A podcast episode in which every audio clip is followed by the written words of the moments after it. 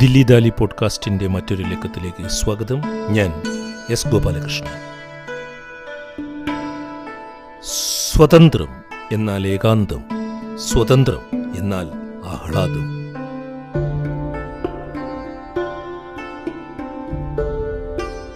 മറ്റെന്തെങ്കിലും ഞാൻ പറഞ്ഞു തുടങ്ങുന്നതിന് മുൻപേ മുപ്പത് സെക്കൻഡുകൾ മാത്രമുള്ള ഒരു പിയാനോ സംഗീതം കേട്ടാലും.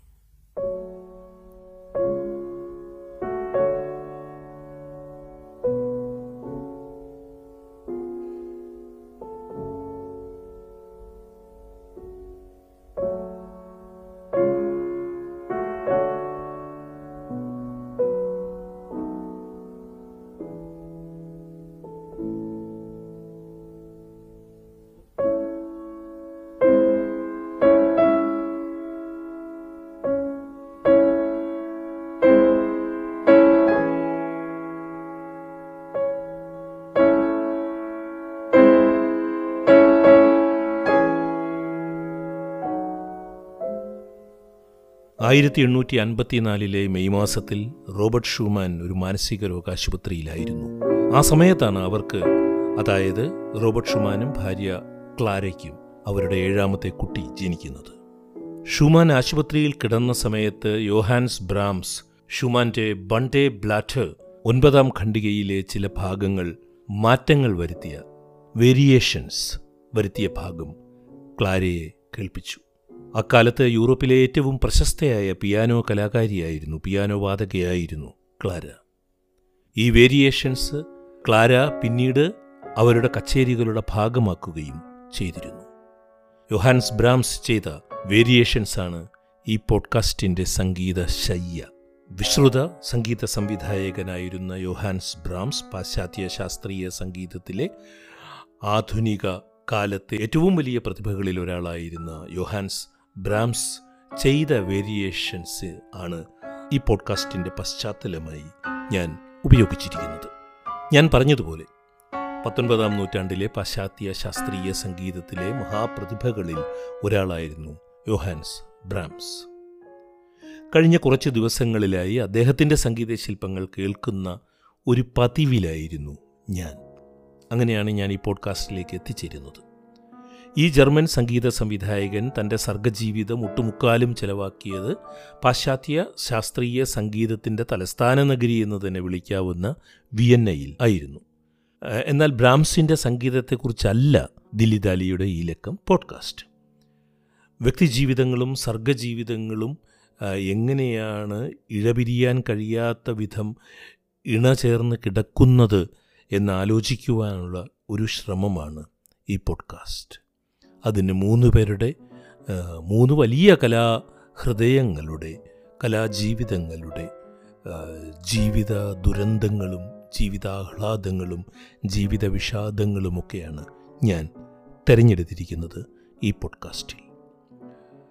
എത്രമാത്രം എന്റെ മനസ്സിലുള്ള കാര്യങ്ങൾ നിങ്ങളോട് കമ്മ്യൂണിക്കേറ്റ് ചെയ്യാൻ കഴിയുമെന്ന് എനിക്ക് തീർച്ചയില്ല. കഴിഞ്ഞ കുറച്ച് ദിവസങ്ങളായി ഞാൻ പറഞ്ഞതുപോലെ യോഹാൻസ് ബ്രാംസിന്റെ സംഗീതമാണ് ഞാൻ കേട്ടുകൊണ്ടിരിക്കുന്നത് എന്ന് പറഞ്ഞു. ആ പാട്ടുകൾ അദ്ദേഹത്തിന്റെ സംഗീതത്തിലൂടെ ഞാൻ എത്തിച്ചേർന്നതാണ്. ഈ മൂന്ന് പേർ അടങ്ങിയ ഈ മൂന്ന് പേർ ഒരുമിച്ച് വരുന്ന ചില ജീവിത സന്ദർഭങ്ങൾ. യോഹാൻസ് ബ്രാംസിനേക്കാൾ ഇരുപത്തിമൂന്ന് വയസ്സ് മൂപ്പുണ്ടായിരുന്ന ബ്രാംസ് തന്റെ ഗുരുസ്ഥാനത്ത് പ്രതിഷ്ഠിച്ചിരുന്ന ജർമ്മൻ സംഗീതജ്ഞനായിരുന്നു റോബർട്ട് ഷൂമാൻ. ആ ഷൂമാൻ മാനസിക രോഗാശുപത്രിയിൽ കിടക്കുന്ന സമയത്ത് ബ്രാംസ് ചെയ്ത അതായത് ഗുരു മാനസിക രോഗാശുപത്രിയിൽ കിടക്കുന്ന സമയത്ത് ഗുരുവിന്റെ സംഗീതത്തിൽ ബ്രാംസ് നടത്തിയ വേരിയേഷൻസ് ആണ്. അതിനെക്കുറിച്ച് പറഞ്ഞുകൊണ്ടാണ് ഞാൻ ഈ പോഡ്കാസ്റ്റ് തുടങ്ങിയത്. റോബർട്ട് ഷൂമാൻ അതായത് ഗുരു മെലൻകോളിക് ഡിപ്രഷന്റെ അടിമയായിരുന്നു. വലിയ മാനസിക രോഗിയായിരുന്നു. എന്തിലും വിഷാദം കണ്ടെത്തുന്ന ജീവിതത്തിലെ ഏത് ഏത് മേന്മയുടെ ഘട്ടത്തിലും ജീവിതത്തിലെ ഏത് നേട്ടത്തിന്റെ ഘട്ടത്തിലും അതിൽ വിഷാദത്തിന്റെ ഇടം തിരഞ്ഞു പോകുന്ന മെലങ്കോളിക് ഡിപ്രഷന്റെ അടിമയായിരുന്നു ഞാനീ പറയുന്ന റോബർട്ട് ഷുമാൻ. അദ്ദേഹം ആയിരത്തി എണ്ണൂറ്റി അൻപത്തിനാലിൽ ഒരു ആത്മഹത്യാശ്രമം നടത്തി. മരിക്കുന്നതിന് രണ്ട് വർഷങ്ങൾക്ക് മുൻപ് റൈൻ നദിയിൽ ചാടി ആത്മഹത്യ ചെയ്യുവാൻ ശ്രമിക്കുകയായിരുന്നു. ആത്മഹത്യാ ശ്രമം പരാജയപ്പെടുകയായിരുന്നു. തോണിക്കാർ അദ്ദേഹത്തെ കണ്ടിട്ട് അദ്ദേഹത്തെ രക്ഷിക്കുകയായിരുന്നു. അദ്ദേഹത്തെ രക്ഷിക്കുകയായിരുന്നു എന്ന് നമുക്ക് പറയാൻ കഴിയില്ല.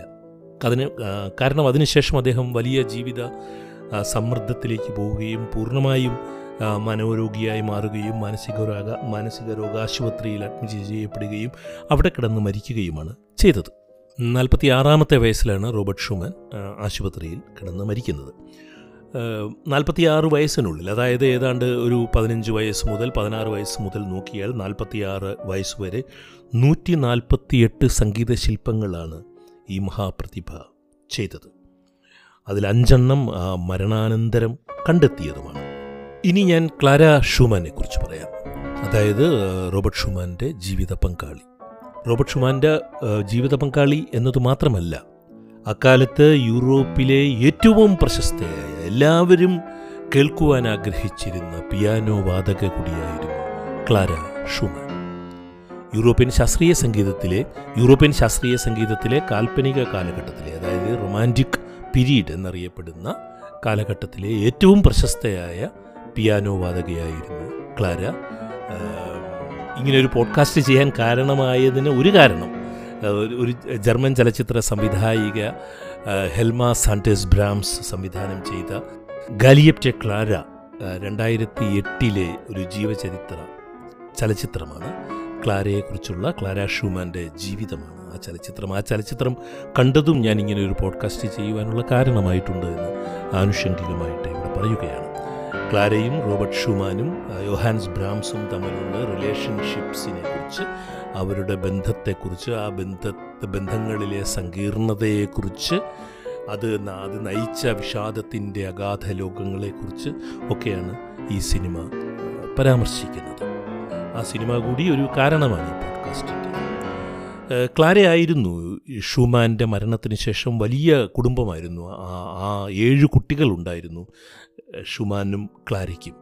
ഏഴ് കുട്ടികളെ വളർത്തി കൊണ്ടുവരികയും എല്ലാം ചെയ്തത് she was the main breadwinner for her family അന്നത്തെ ചെലവിനുള്ള അപ്പവും എല്ലാം കണ്ടെത്തേണ്ടി വന്നിരുന്നത് ക്ലാരയായിരുന്നു.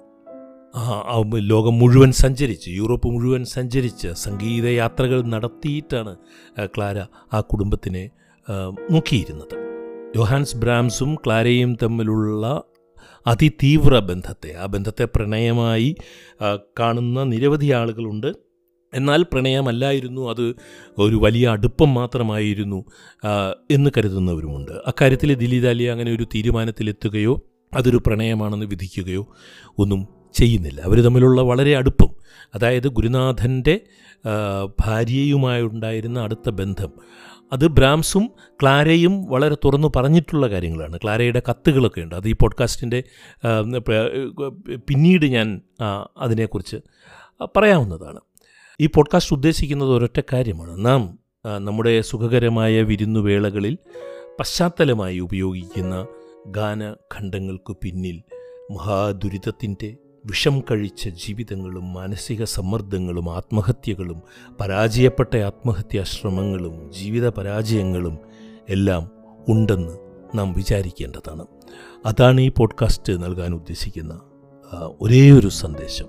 നാം കേൾക്കാനിടയുള്ള സംഗീതം പ്രസന്നാത്മകമാണെങ്കിലും അത് നമുക്ക് പ്രദാനം ചെയ്ത ജീവിതങ്ങൾ കടന്നുപോയ ഘട്ടങ്ങൾ അങ്ങനെ ആയിക്കൊള്ളണമെന്നില്ല എന്നുള്ളതാണ്. വളരെ ചെറിയ കാലഘട്ടത്തിലായിരുന്നു റോബർട്ട് ഷൂമാൻ തന്റെ കോമ്പസിഷൻസ് എല്ലാം ചെയ്തത് തന്നെ. ഞാൻ പറഞ്ഞു നാൽപ്പത്തിയാറാമത്തെ വയസ്സിൽ അദ്ദേഹം മരിച്ചു എന്ന്. തന്റെ പ്രധാനപ്പെട്ട കോമ്പസിഷൻസ് എല്ലാം ചെയ്ത് കഴിഞ്ഞപ്പോഴേക്കും ഷുമാൻ ശക്തമായ ഡിപ്രഷനിലേക്ക് വീണ് കഴിഞ്ഞിരുന്നു. അത് ആത്മഹത്യാശ്രമത്തിലേക്ക് വരെ എത്തുകയും ചെയ്തിരുന്നു. പൊതുവേ പാശ്ചാത്യ ശാസ്ത്രീയ സംഗീത ലോകത്ത് പറഞ്ഞു വരാറുള്ളതാണ് മൊസാർട്ടാണ് ഏറ്റവും വേഗത്തിൽ മ്യൂസിക് കമ്പോസ് ചെയ്തിരുന്നത് എന്ന്. എന്നാൽ അതേക്കാൾ വേഗമായിരുന്നു റോബർട്ട് ഷുമാന്റേത്.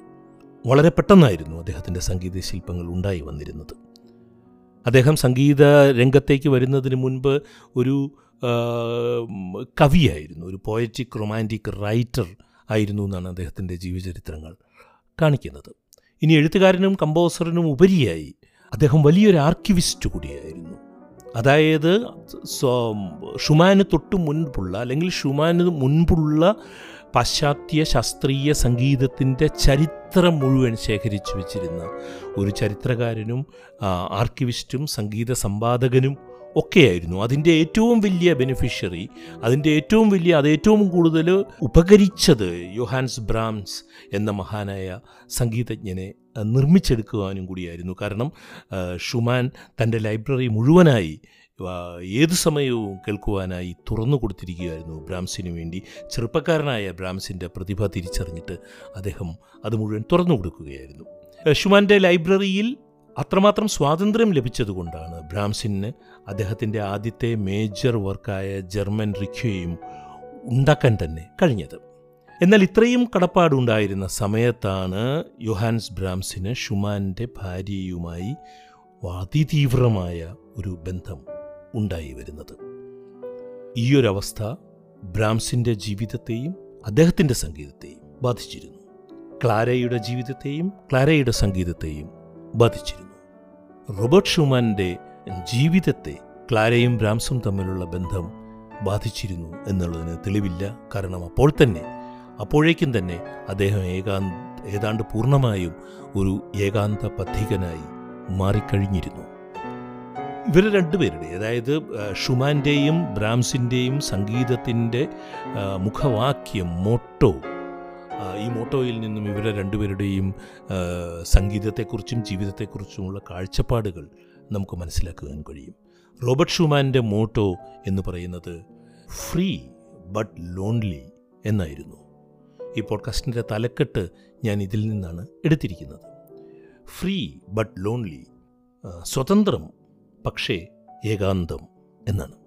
അതിലൊരു ചെറിയ മാറ്റം വരുത്തിയിട്ടാണ് യൊഹാൻസ് ബ്രാംസ് തന്റെ മോട്ടോ ഉണ്ടാക്കുന്നത്. ഫ്രീ ബട്ട് ഹാപ്പി സ്വതന്ത്രം എന്നാൽ സന്തോഷം എന്നാണ്. ഈ വ്യത്യാസം നമുക്ക് ഇവരുടെ രണ്ടുപേരുടെയും സംഗീതത്തിലേക്ക് ഇറങ്ങിച്ചെല്ലുമ്പോഴും നമുക്ക് കാണാൻ കഴിയും എന്നുള്ളതാണ്. റോബർട്ട് ഷൂമാന്റെ മൂന്നാമത്തെ സിംഫണിയിൽ നമുക്ക് കാണുവാൻ കഴിയും അദ്ദേഹത്തിന്റെ ജീവിതത്തിലെ സംഘർഷങ്ങൾ. നാലാമത്തെ സിംഫണിയിലാകട്ടെ ക്ലാര ഷുമാൻ സ്വന്തം ജീവിതത്തിൽ നിന്നു പോകുന്നതും ഷുമാൻ ജീവിതത്തിൽ ഒറ്റയ്ക്കായി പോകുന്നതുമൊക്കെ നമുക്ക് വായിച്ചെടുക്കാൻ കഴിയുമെന്നാണ് അദ്ദേഹത്തിന്റെ സംഗീതത്തെക്കുറിച്ച് അഗാധമായി പഠിച്ച സിമോൻ റാറ്റിൽ പറയുന്നത്. സിമോൺ ഡെനിസ് റാറ്റിൽ എന്നത് അദ്ദേഹം ബെർലിൻ ഫിൽഹാമോണിക് ഓർക്കസ്ട്രയുടെ പ്രിൻസിപ്പൽ ഡയറക്ടറായിരുന്നു. അതിനുശേഷം അദ്ദേഹം ലണ്ടൻ സിംഫണി ഓർക്കസ്ട്രയുടെ ഡയറക്ടറുമായിരുന്നു. അപ്പോൾ സിമോൺ റാറ്റിൽ പറയുന്നതാണ് എങ്ങനെയാണ് ഷുമാന്റെ ജീവിതത്തിലെ പ്രതിസന്ധികൾ അദ്ദേഹത്തിന്റെ സംഗീതത്തിൽ നമുക്ക് കാണാൻ കഴിയുന്നത് എന്നുള്ളത്. റോബർട്ട് ഷുമാനെയും യോഹാൻസ് ബ്രാംസിനെയും കുറിച്ച് പറയുമ്പോൾ സിമോൻ റാറ്റിൽ പറയുന്നത് റോബർട്ട് ഷുമാൻ കൂടുതൽ ആത്മാർത്ഥതയുള്ള സുതാര്യതയുള്ള ഒരു തുറന്ന സംഗീതജ്ഞനായിരുന്നു എന്നുള്ളതാണ് ആര്? Robert Schumann. ബോധപൂർവം ശ്രമിച്ച് ശ്രമകരമായി ബോധപൂർവം തന്നിലുള്ള ആത്മനാശകനെ ചെറുത്തു നിൽക്കുന്ന ചെറുത്തു നിൽക്കാനുള്ള ശ്രമം റോബർട്ട് ഷുമാൻ തന്റെ സിംഫണികളിൽ തുന്നിച്ചേർത്തു എന്നാണ് പറയുന്നത്. നിരന്തരമായ ഒരു സമരമായിരുന്നു റോബർട്ട് ഷുമാൻ നടത്തിയിരുന്നത്. നാലാം സിംഫണിയുടെ മധ്യത്തിൽ റോബർട്ട് ഷുമാനെ തിന്മയുടെ ആത്മാക്കൾ പിടി കൂടുന്നതായിട്ട് കാണാം പിടി മുറുക്കുന്നതായിട്ട് തിന്മയുടെ ആത്മാക്കൾ റോബർട്ട് ഷുമാന്റെ മേൽ പിടി മുറുക്കുന്നതായിട്ട് കാണാം. ക്ലാര ഷുമാൻ ഇതേക്കുറിച്ച് യോഹൻസ് ബ്രാൻസിനെ എഴുതിയിട്ടുമുണ്ട്.